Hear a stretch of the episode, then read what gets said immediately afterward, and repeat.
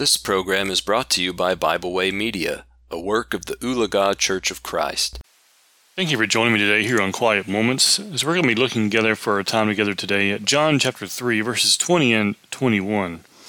In John chapter 3, looking at verse 20 and 21, the Bible says, For everyone practicing evil hates the light, and does not come to the light, lest his deeds should be exposed.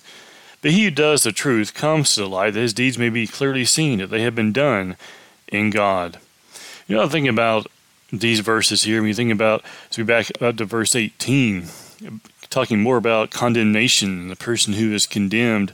We know that if we are committing those things which are sinful, which are lawlessness, you know, the Bible tells us that sin is lawlessness. That is, we transgress God's law. That is lawlessness.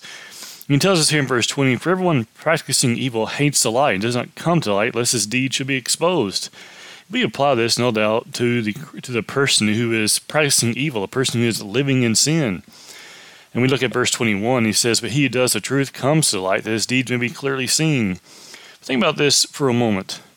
Isn't it true that the Christian who falls short also is committing sin? We don't have to be practicing sin to commit sin. You know, we have to be careful today that we don't confuse the person who sins from time to time with the person who sins continually. The person who sins continually and he refuses to repent, they're no longer walking in the light, as we find there in 1 John chapter 1.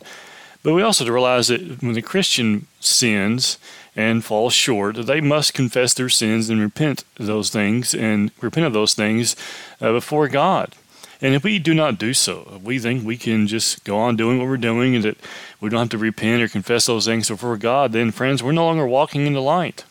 We find here in verse 21 He who does the truth comes to light, that his deeds may be clearly seen, that they have been done in God. The person who's living in living right, living pleasing before God, they have nothing to hide. And we find in verse 20 the person who is doing evil, pressing evil, hates the light. That is, they hate righteousness, they hate godliness. We don't want to be like that.